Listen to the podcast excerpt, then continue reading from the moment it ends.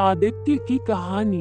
एक चित्रकार युवक आदित्य समुद्र के किनारे पर बैठकर चित्र बना रहा था। तभी समुद्र के अंदर से बारह जलपरियां बाहर आईं। उन्होंने ध्यान नहीं दिया कि आदित्य भी वहां बैठा है। वे सुंदर युवतियों में बदल गईं और तट पर खेलने लगी। आदित्य छिपकर उन्हें देखने लगा। थोड़ी देर बाद वहां कुछ लोग आते हुए दिखाई दिए। जलपरियों ने वापस मछलियों का रूप लिया और समुद्र के अंदर चली गई। इस हड़बड़ी में एक जलपरी एक पत्थर से टकराकर गिर पड़ी।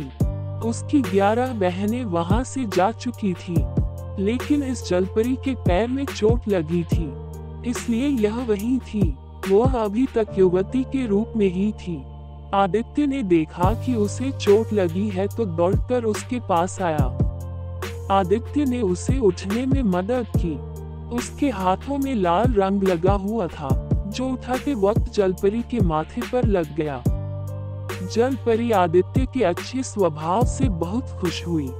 उसने आदित्य से कहा, आपसे मिलकर मेरे पिताजी को बहुत प्रसन्नता होगी, आप मेरे साथ चलिए।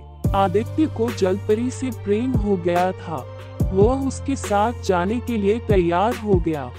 जलपरी उसे अपने साथ समुद्र के अंदर ले गई। उसने आदित्य को अपने पिताजी से मिलवाया।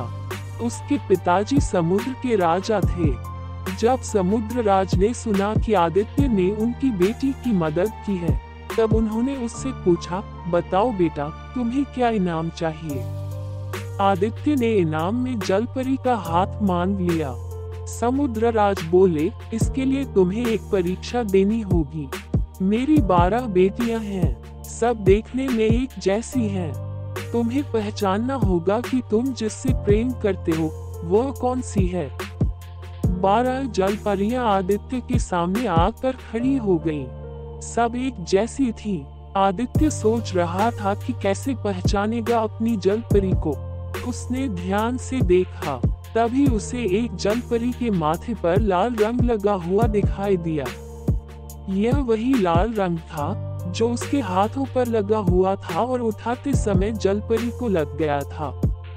आदित्य उसे तुरंत पहचान गया। उसने परीक्षा पास कर ली थी। उसका विवाह जलपरी से कर दिया गया, लेकिन अब समस्या यह थी कि वह हमेशा पानी के अंदर नहीं रह सकता था और जलपरी हमेशा पानी के बाहर नहीं रह सकती थी। इसलिए आदित्य ने अपनी पत्नी से एक वादा किया। उसने कहा, मैं सुबह होते ही समुद्र के बाहर की दुनिया में जाकर अपने चित्र बनाऊंगा। शाम होते ही मैं तुम्हारे पास इस समुद्र में आ जाया करूंगा। आदित्य ने ऐसा ही किया। उसने अपना वादा हमेशा निभाया। ठीक सूर्य की तरह जो सुबह समुद्र की लहरों से निकलकर आसमान में चमकता है और शाम होते ही लहरों में छिप जाता है, इसीलिए तो हम सूर्य को आदित्य भी कहते हैं।